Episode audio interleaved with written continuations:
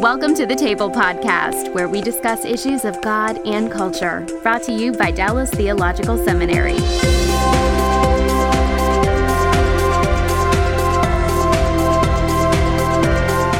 Welcome to the table. We discuss issues of God and culture. My guest today is Dr. Klyne Snodgrass, He's actually a very good friend. We worked together for several years on a historical Jesus project, and uh, and uh, Klyne was uh, the Paul Brandel Chair uh, a professor of New Testament studies at North Park for years. Recently, very recently retired. Don't want to confess how how uh, significant that is, but uh, we'll just leave it at that.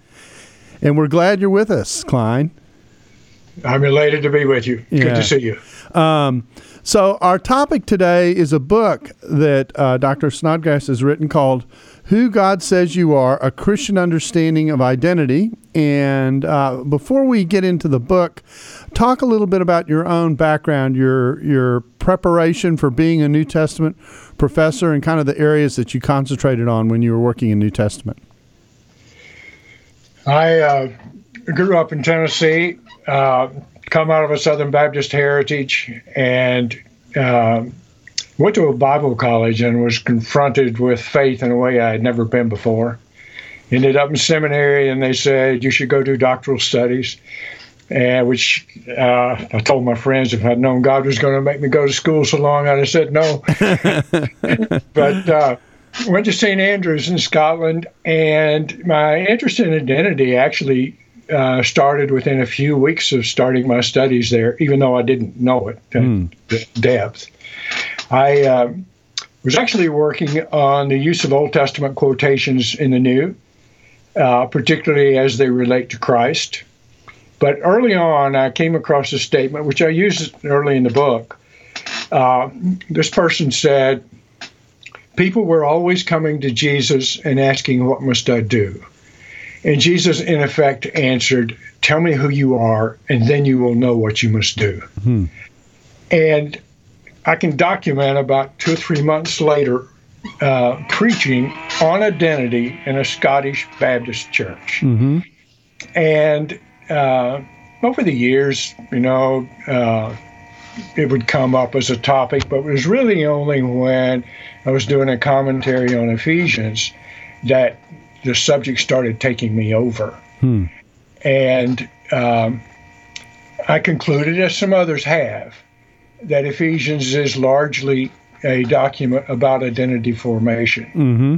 And so that's uh, kind of the background and why I got into this. And then shortly after doing that commentary on Ephesians, I started using language, a hermeneutics of identity, um, because I, I think that uh, Scripture's trying to tell us who we are.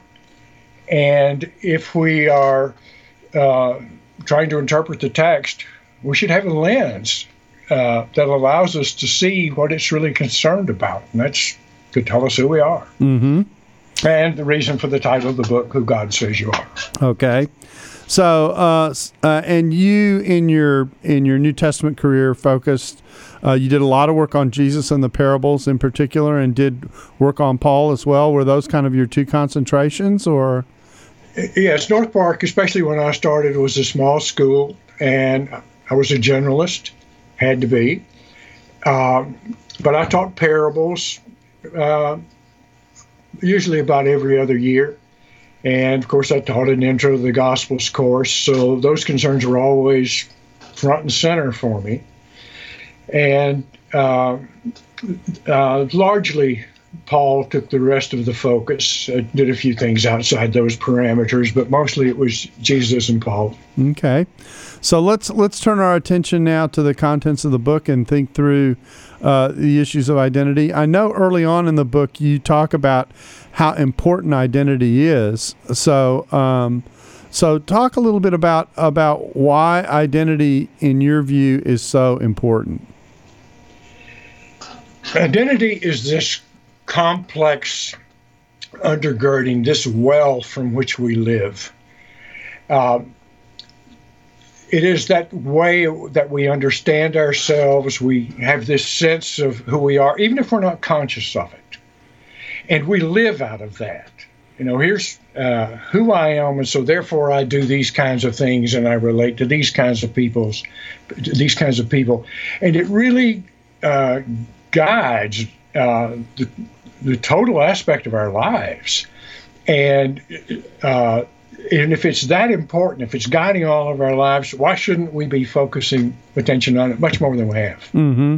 So most people go through life. I mean, I, I, I remember being in college and you know being given the standard. I went to SMU my freshman year, and uh, being given the standard college line of, you know, you're in college now to learn and discover who you are. You know, that was kind of the way um, these general classes uh, that we had. We we had certain general classes that were part of the curriculum there uh, that were designed really to help us think through our identity in a mostly non-Christian context, actually, uh, and I think if you ask people who they are, the average person on the street, they'll they'll talk about the role or the vocation that they have, or maybe perhaps their religious background if that's important to them. But most people, I think, focus on this for a very short time if they focus on it at all, and otherwise almost fly by the by the seat of their pants in terms of their identity. Would you say that's a fair characterization of the way many people approach life? I, I, certainly would. And I would add if you look at our society, and particularly the media, everybody's trying to tell us who we are. Uh-huh. Uh, and uh, especially as Christians, we need to be very discerning and, in fact, resistant uh, to say, no, I've got a, higher calling than that. Uh-huh. And most people tell us what we are so that we'll buy their product or do what they want us to. Uh-huh. Okay, so let's talk about some of these sub false identities to start off with. What are some of the things people tell us uh, who we are that that really uh, don't influence us or probably shouldn't influence us as much as they might? Well, uh, I think there are all kinds of things. Most one of the biggest messages is you are what you possess. Mm-hmm. Uh, if you can buy it and put it on display, then you're important. Uh, you are important because you're attached to X group, and for many people, especially males, it's your sports team. Mm-hmm. Which is extremely fleeting uh, when, the, when the, your team loses and the season's over. Yeah, I know you live in Chicago, and I know that's true of the Chicago Bulls these days. That wasn't true at one time. oh, it's it's pitiful at the moment. I, I have to tell you, my uh, nine year old grandson is trying to read my book. Uh-huh. And he is a sports fanatic. Uh-huh. And he got to the part in the book where I said, You are not your sports team. And he told his mother, I found that offensive. so it's a controversial book. Is that what you're telling me? in some ways, uh, yeah. some people will find it controversial. And in other ways, uh, I hope it's more enlightening and will cause people to stop and deal substantively with the question who am I? Okay.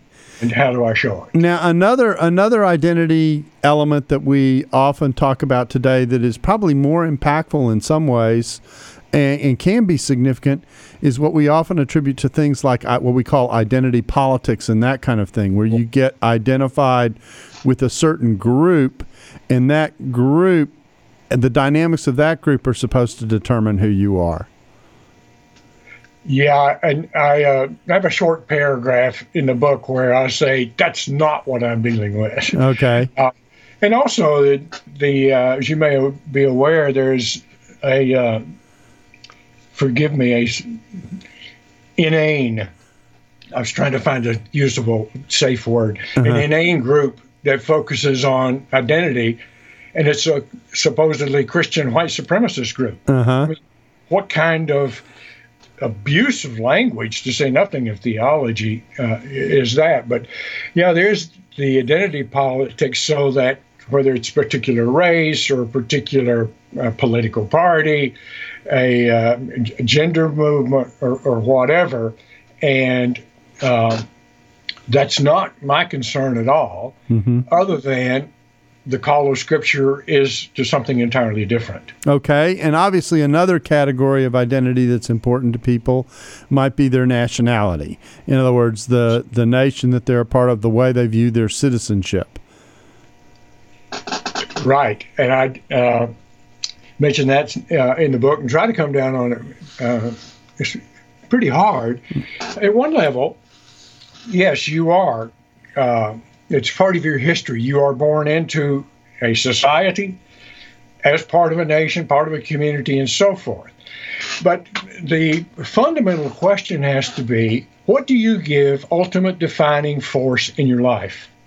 And for any Christian, especially one who knows enough to say Jesus is Lord, which mm-hmm. is what makes you a Christian, mm-hmm. uh, there ought to be no question. Here's what gets ultimate defining force not my nationality or the state I'm from or my uh, uh, ethnicity or anything like that.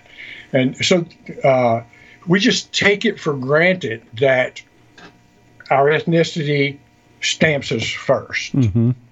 and our nationhood stamps us very early. And I want to say, okay, yeah, those things are fine. And maybe there are things that have to be resisted and you say what has ultimate defining force, and you think obviously about something like Nazi Germany. Uh, and a number of Christians in the confessing movement stood up to say that nation to which we belong does not determine who we are, our Lord does. Mm-hmm. And Christians ought to be doing that every day. Mm-hmm. You think of Dietrich Bonhoeffer in that in that period in particular. Well, yeah, yeah, it cost him his life. Yeah. Uh, but yeah, and, and uh, nation is important, and don't get me wrong, ethnicity is terribly important, mm-hmm.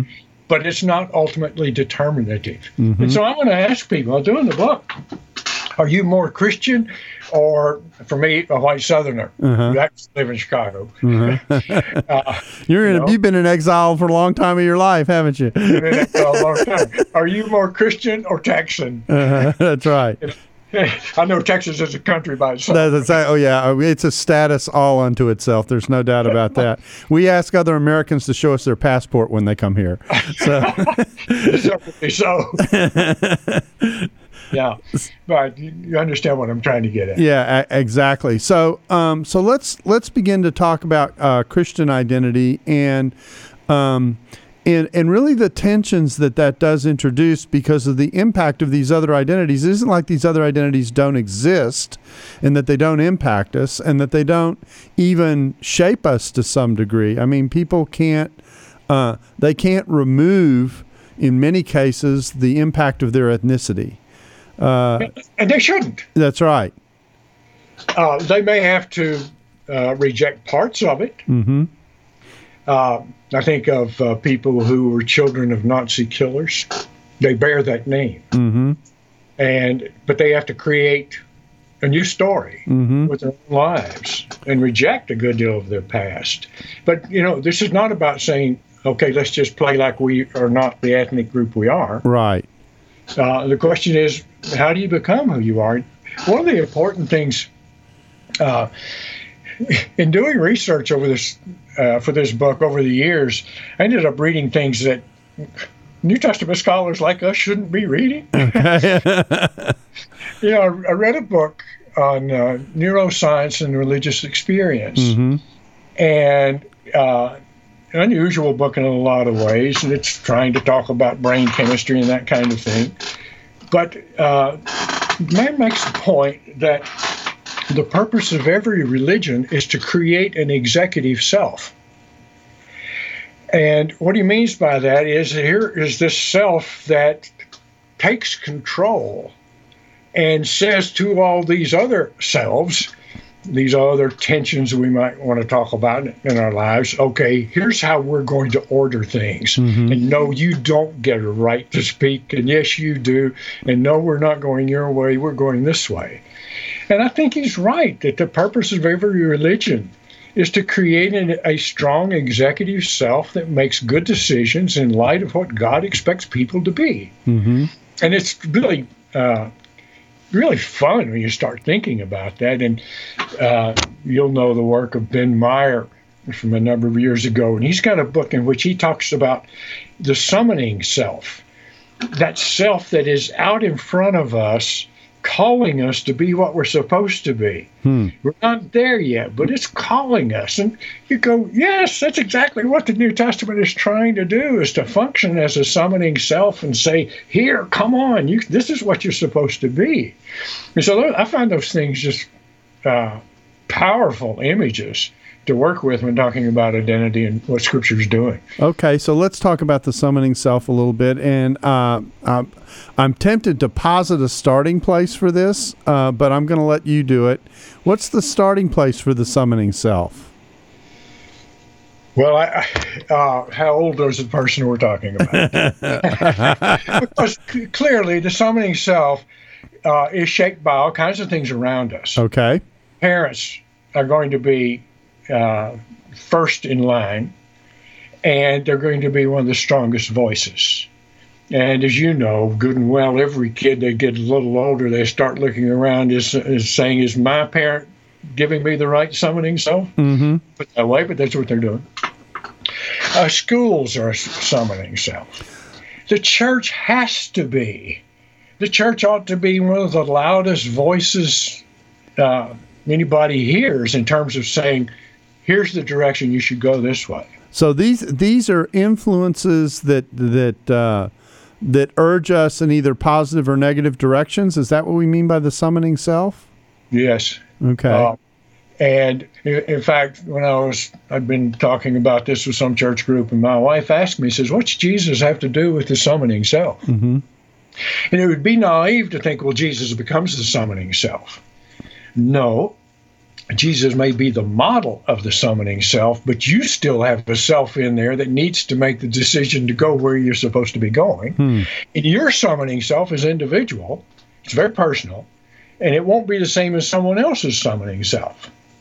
So, you, you know, there, uh, there are a number of nuances there. So it's a it's a personal stew in some sense in terms of uh, in, in, terms of the the kinds of voices that are pulling a given person depends on their networks, and their networks are all different. Precisely, and uh, if we're going to uh, talk about what evangelism is, shouldn't it be trying to communicate to people who they're supposed to be? Mm-hmm. Uh, and uh, I know the purpose of Scripture is, and that's got to be the loudest voice. Mm-hmm has is this task of saying, here's what you should be, mm-hmm. and call us to that. And uh, I, I, I, just uh, really revel in the the uh, imagery of this summoning self and the executive self. And there are other kinds of self to talk about. You know, I, I mentioned in the book the accountable self, the one that holds the rest of us accountable. Uh-huh. or uh, the there's the basic uh, drive self that we ought not listen to quite often. Uh-huh.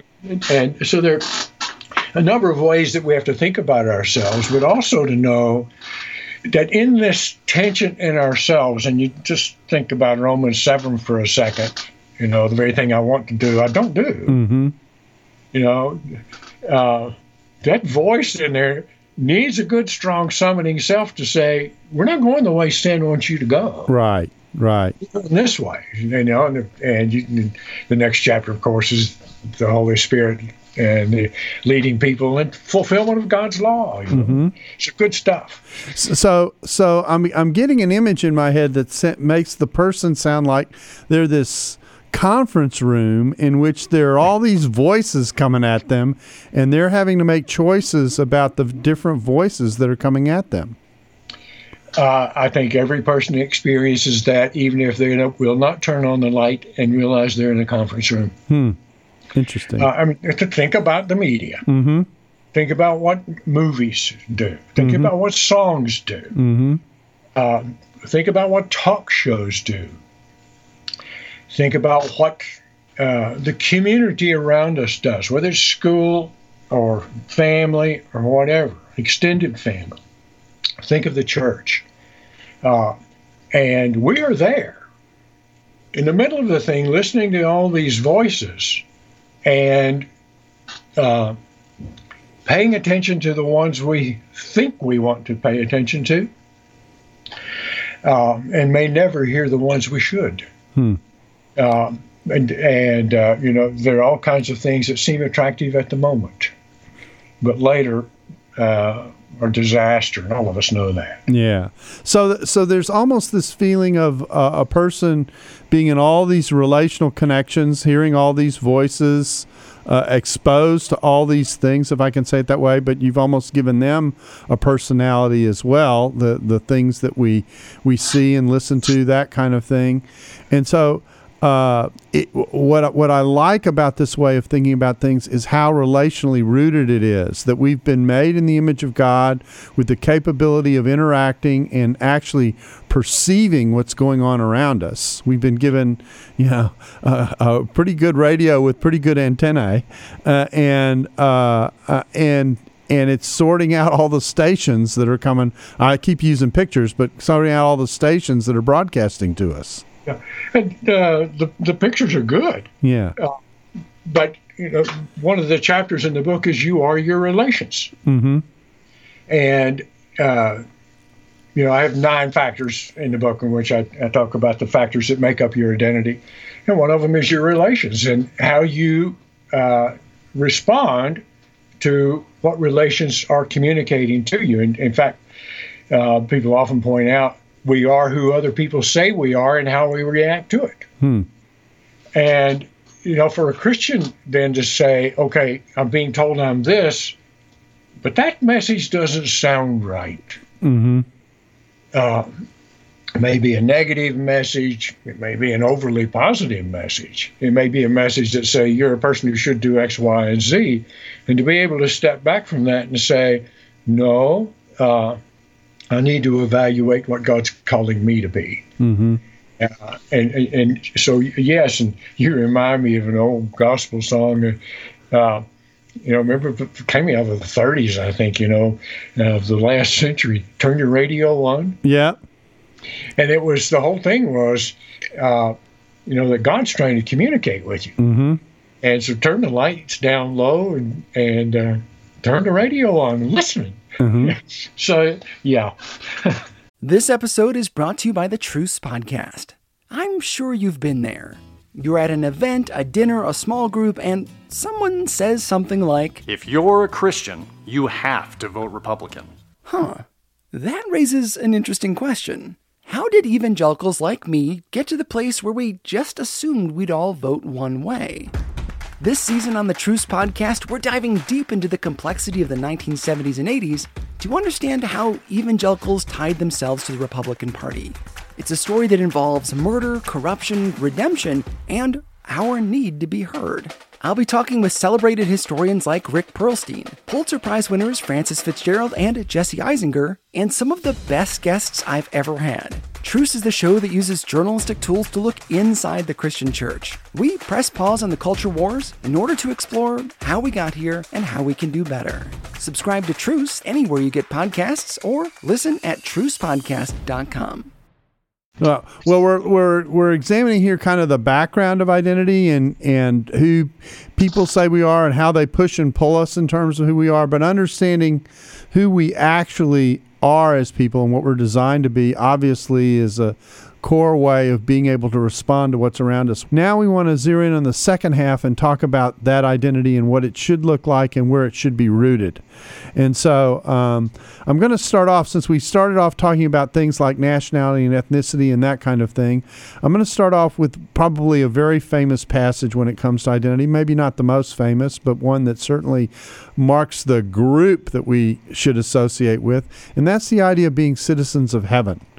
Now, that to some people is a strange idea because our feet are quite uh, firmly attached to terra firma, and so um, so how do you how, how do you explain a concept to, to like that to someone, particularly if they're a very new Christian?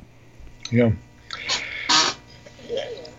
I think the most important thing that we can talk about as Christians is attachment to Jesus Christ. Mm-hmm and the synoptics, that's the language you get. Mm-hmm. Attached to Jesus, you follow him, and so forth. Mm-hmm. When you get to Paul, and also in uh, the Johannine material, the idea uh, is much stronger. Uh, it's in terms of being in Christ. And uh, when I was doing the commentary on Ephesians, you know, you don't get out of the first two verses and you have to deal with the idea of being in Christ. Mm-hmm. And I thought to myself, how in the world can you explain this to people in a way that makes sense? And I landed on the expression geography is identity. Mm-hmm. And that's true any way you look at it. I haven't lived in East Tennessee since I was 17, really, for any uh, length of time. But I am East Tennessean, period. Mm-hmm. I'm always going to be. Uh, because geography is identity. When we meet people, we say, Where are you from? Because we have some innate sense if we know where they're from, we know a little bit about them. Well, when you start looking at Christianity, geography is identity, and your true identity is in Jesus Christ. And the church needs to focus on that part of the message much stronger than it ever has. And my uh, the book I'm uh, trying to work on right now is the gospel of participation. Hmm. Because I think faith is about participating with Jesus because you have your existence in Him. Mm-hmm. And if you take that seriously, which Paul certainly did in everything he wrote, you all of a sudden you say, well, wait a minute. My true ethnicity is in Jesus Christ. My citizenship is there. Mm-hmm. I have a higher calling than the one where I am located. When I was about 20, I heard a man preach on the first two verses of Colossians. Hmm. And I'll never forget it. And I don't remember many sermons, but he just preached on the fact that these Christians were in Christ in Colossae. And he asked, What does it mean to Christ that you are in Colossae, and what does it mean to Colossae that you are in Christ? There's a real sense in which Christians have a double geography. We live in a place and have a responsibility to it, but we have a higher geography in Christ. And that determines uh, how we live in relation to the other. I think that's exactly what Paul's trying to get at when he talks about citizenship in heaven. Interesting, because uh, some of the work that I'm doing right now in New Testament relates to what I call a theology of spaces and places. It's a similar okay. idea, and and the point is, and it's kind of what we've done today in talking about this, that that who I am in Christ is directly impacted by where God has me and what He has me doing. Right. And who I'm interacting with as a result, and the issues that are being thrown at me as a result. And you know, when we do our when we do our seminary curricula, you know, we study the the object, the person of God or the person of Christ, the person of the Spirit, who I am as a person, the nature of the church, that kind of thing. But we tend not to talk as much about the various spaces and places where God has us, where we have to live out that identity. And it seems to me that um, there, uh, there's something missing in the way we talk about this. Another way I like to say it is seminaries are good at taking people from the Bible to life uh, because that's the way we teach our seminary students to think. But most people, when they come to the Bible, come to the Bible and they're going from life back to the Bible. They're thinking about where God has them and asking, what does the Bible have to say about where God has me at the moment? And, yeah. and in my view, this theology of spaces and places is a way of thinking through that somewhat coherently, you know, so that you walk into you know, you go out of Genesis 1 and 2, this world that God has given us to steward, and we steward it in places and spaces.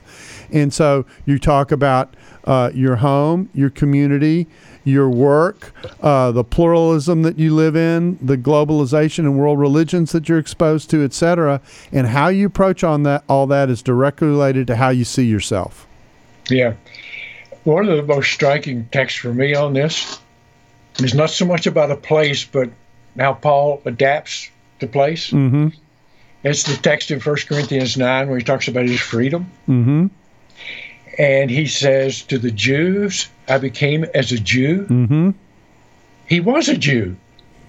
Mm-hmm. and, you know, And I, I, I think about it, that's, that's like my saying to the Americans, I became an American. Mm-hmm. You know, here, here he had this freedom to identify with people culturally in any direction. You know, to those who without the law, I'm without as without the law. To a Greek, so, he was like a Greek, and he wasn't a Greek. No, no, but he had this adaptability because mm-hmm. of the freedom he found in Christ that gave him attachment to place. Mm-hmm. It's not like he's he doesn't care about it. You know, people often talk about Christianity being pie in the sky. It's only you know so heavenly minded or no earthly good. That's farthest thing mm-hmm. from anything that relates to Christianity. So here, here's uh, this man who is so deeply attached to the community he's he's serving that he identifies with them as closely as he can because of his attachment to Christ. Yeah, I like to say of that Colossians passage, you're so heavenly minded, you are earthly good. I mean, right, yeah, you know, because right. because you live out your you live out your your Christian identity, at least hopefully so. Live out your Christian identity and the character that it forms and the way in which God has shaped you by the Spirit that you actually are uh, you, you have a useful stewardship of the creation he created us to live in, and we're properly connected to the life we're supposed to live. Yeah, yeah. And what makes more sense, whether you're dealing in Romans 8 or Colossians or any number of other places where uh, there is this broader theology of creation that kind of undergirds the rest of the discussion. Yeah, and I, I, think we underestimate the importance of the early chapters of Genesis for establishing who who a person is, what yeah. they're created for, where they fit. Those passages, I think, describe what humanity is supposed to be. I mean, that doesn't have a Christian religious layer over it that says, well, until you become this, you can't be that. No, this is what God designed you to be. This is who God made you to be. The idea of being made in the image of God, which gives people dignity. Uh, the assignment to uh, subdue the earth, which is that responsibility of stewardship. You're talking about core ideas about why we're here and what we're supposed to be about. Yeah, I have a chapter, You Are Your Actions, and in that I talk about, uh, I think it's in that chapter, I talk about tending the garden, mm-hmm. the imagery from Genesis 2. Mm-hmm. And what's it mean for humans to tend the garden? Uh, obviously, it's metaphor. Uh, and trying to point out that we're not talking about church work, we're talking about life work. Exactly, yep. Because you're dealing with uh, the care of God's creation, you're dealing with the care of God's people and living productively in ways that contribute rather than are just a drain. Yep, and of course the extension and one of the realities of the Reformation was is that it was the priesthood of all believers, which leaves the picture of we're here to be ministers uh, in in the places and spaces of the creation where God where God has us. That's not limited by four church walls or anything else. That's true of every every believer no matter where God has them. Yeah, yeah. And why have we lost that so much? You tell me. Sorry to turn into the interviewer. Yeah. but, you know, uh, in all seriousness, uh, all of our Protestant traditions and I'm sure the Catholics understand it as well too, uh, have this focus on the priesthood of the believer. Uh, there's, there's a responsibility there. And uh, it, it, fits with one of the things I think is so striking about the early church. Mm-hmm. Everybody else in the ancient world had temples, priests, and sacrifices, and the early Christians didn't have any. Mm-hmm. They didn't have a temple because they knew they were a temple collectively and individually. They didn't need sacrifices because the ultimate sacrifice had been made, and the only sacrifice they talk about was giving themselves. Their bodies, in fact, Paul says in Romans 12. And they don't need priests because they are priests to each other, or supposed to be. And so you, you go back and you keep asking, well, uh, what do we have to do to get the church to do justice to its own gospel? Yeah, I, I think that one of the failures of of our current style of engagement is we're spending so much time talking about how the world has it wrong. We've forgotten how the church needs to get it right and within its own community in the way it displays its own relationships, etc., so that it becomes a, a reflection of a better reflection of what it is God is intending people to be, so that we not only end up having you know talking a good game, but we actually show what it is that we're talking about. We should be leading the parade. Yeah. About who God wants people to be and demonstrating it, showing it. And uh, we're not very good at it. Hmm. Uh, so, so let me let me ask you this. Um, uh, name for me. This is a bad question. I'll tell you, it's a bad question before I ask it, and that is name for me a handful of passages that you think are are significant as a believer thinks about their own identity. Which which texts would you take us to, and what's the point coming out of them? I told you it was a bad question. No, no, no. My problem is, do I only get a handful? uh, you go to, say, Philippians 3, mm-hmm. and Paul has this litany of stuff he was that he considers it crud mm-hmm. in order that he might. Putting it nicely. And, you know, the whole thing is an identity text. Yeah, yeah. You go to. Uh, so I consider all things nothing for the surpassing knowledge of of course of knowing Christ. Yeah. All the way down to the end of the chapter. Right. Uh, you one of my favorite texts is 1 Corinthians 15, 8 through 10, hmm. which nobody pays much attention to because the chapter is about the resurrection. And prior to this, you know, Paul's been listing people who've seen the resurrect the resurrected Lord. But he gets to verse 8 and he says, last of all, it's to someone who is of an untimely birth. He appeared to me also. I am not worthy to be an apostle. And then he goes on and says, and this is the part that blows me away, but by the grace of God, I am what I am. Mm-hmm. And his grace was not useless to me because I worked harder than all of them. Mm-hmm. And then he catches himself and he says, Not I, but the grace of God working in me. Mm-hmm. And so here's this identity text where his life is just totally rearranged. And I think it's the most freeing statement anybody can make if they are doing it legitimately to say, By the grace of God, I am what I am. Mm-hmm. Uh, and, you know, so here's this history that uh, is really a negative history, but it doesn't determine who he is.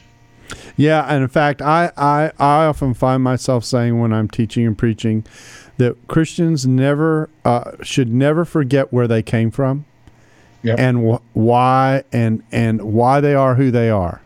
Yep. And yep. if if you do that, then it should lower any sense of insecurity. Be- yes, because the grace gives you the added dignity. Exactly. Yeah. Then, you know, take Ephesians. I know I said Ephesians was a, for identity formation. It's got five times uh, explicitly where the author says, You used to be this, but now you're this. Mm-hmm. And the one that, again, blows me away is in 5 8. He says, You once were darkness, but now you're light in the Lord. Mm-hmm. And if Ephesians is, as uh, most people think, is a circular letter. He's not writing even to a congregation he knows. That's right. Yeah. And but he's he's willing to say, "You are light in the Lord," and I'm going, "What? What? you don't even know them? No, you're light in the Lord. If you're in there, the lights are on, mm-hmm. and it comes out in the way you live. Yep. And you know, and you know, uh, another identity text which uh, is is great the prodigal son. Mm-hmm. And uh, Miroslav uh, Volf in his book Exclusion and Embrace does a lot on identity on this parable. And you look at the boy, and he uh, he doesn't like his relations, he doesn't like his geography, he doesn't like his work. And he says, "Okay, give me my stuff, and I'll go away." And he goes and gets himself in this mess. And the text says he came to himself. Mm-hmm you know, it's an identity thing. The guy realized all of a sudden he's not who he's supposed to be. Mm-hmm. He says, I go home and I'll be a slave. And his dad. Yeah, he says even the pigs are doing better than I am, which is What? something for. He says even the pigs are doing better than I am, and that's something for a Jewish boy to say. Well, well, yeah. dad, he goes home and he says, I'm not worthy of being a son. I'll be Mm-hmm. a slave. And the dad says, No, you can't be a slave. You are a son. That's right. And he does the same thing with the elder brother. And so, you know, text after text after text, you know, it, it's identity. hmm The text is trying to tell you who you're supposed to be and to challenge you to face the question and become who you're supposed to be. So if I'm secure in the Lord, which is what I'm hearing in these texts, okay? I have what I have by grace. It's not something that I earn. It's something that God it's a status and a stature that God gives me. It's a dignity that I possess through Christ. That means I have the strength to respond to these different voices that we were talking about earlier, right? Yes. And part of and one of the voices that is now in the picture is the Holy Spirit. Exactly. And so here you're not alone in this discussion. Mm-hmm. Uh, and of course, the church ought to be there reinforcing the conversation as well. But the scripture and the spirit are working all of a sudden, yeah, you got a chance. And you have the necessity to live out this faith. And one of the things that became quite clear to me a long time ago is if, if you focus on uh, identity and understand what's going on, if you understand what the gospel of participation is about, the faith works discussion goes out the window Mm-hmm. because you're going to work. Yeah, you trust God and faith works. Yeah, you're going to work. The Yeah. question is merely from which identity will you work? Mm-hmm. And uh, so I, for me, it's just the faith works thing is a tired discussion. It doesn't see the depth of what faith is really about.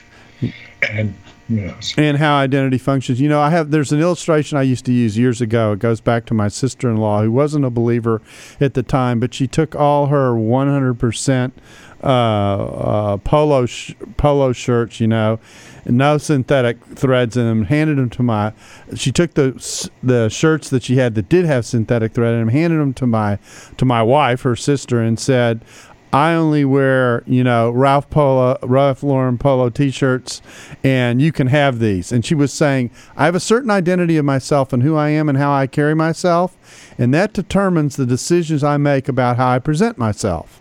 Yes. And and and my joke was that was the most theological statement I ever heard in the 1990s. you know, yeah. because that's exactly what's being talked about here. Your identity is so formed and shaped by what it is that uh, that you are in Christ, and by Him, and by the fact that you represent Him. The other picture of identity, of course, is you're an ambassador for Christ um, in participating in ministry of reconciliation, and so that that directs how you respond, which means you can deal with pushback. You know, the whole second half of Jesus' ministry was preparing his disciples. You know, if you follow my way, there are going to be some people who aren't happy with the direction you're going, and they're going to give you a hard time. Yeah, yeah. And the, the proof is in the way the life is lived out. hmm In fact, uh, at one point in the book, I've got um, here you go. The most important factor in your identity is what I call the internal uh, self interpreting, self directing memory. Hmm. Because you don't have a, an identity without memory. hmm And so think about how important memory is in worship. hmm Worship is trying to do from memory. hmm But with this internal memory, it's interpreting everything about us. Uh, this is true whether you're a Christian or not. You know, here's this self-interpretation that's going on inside, and then it then it directs your life. Here's your sister-in-law saying, "I wear this kind of shirt. It's not that kind of shirt." hmm But uh, there's an external community that's telling us who we are. And the only way you can disprove the external community is by performance, by the way you live. And the, for me, the classic example was uh, Susan Boyle. You remember the, the mm-hmm. uh, Scottish singer? Mm-hmm. Mm-hmm. She came on the British version of uh, the music show and a dumpy little woman. Mm-hmm. And uh, she was asked, What do you want to be? And she says, I want to be a professional singer. And everybody kind of rolls their eyes. And then she opens her voice. I mean, she, uh, you know, she sings and blows them all away. And so here's, for me, the classic image of uh, you can only disprove what other people are saying by the way you live, which is what Christians should be about all, all the time. Uh, because they will, like you, they will get the pushback. Mm-hmm.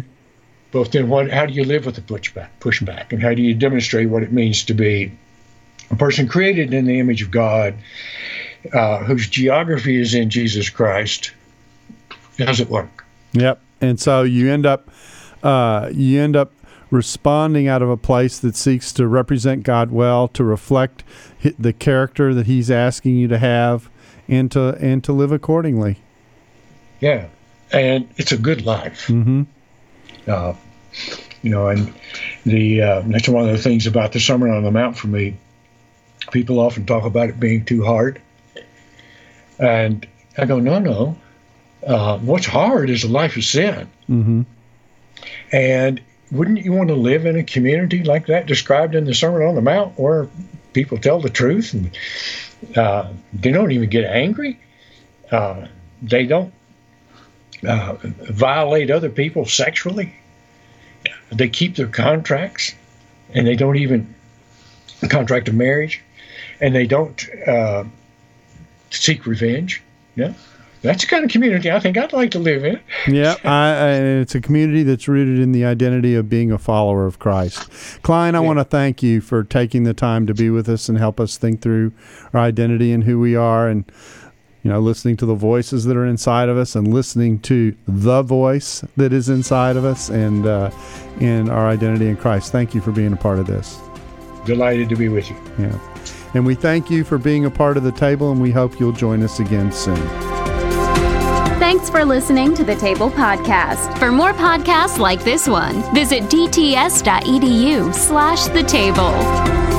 Dallas Theological Seminary. Teach truth, love well.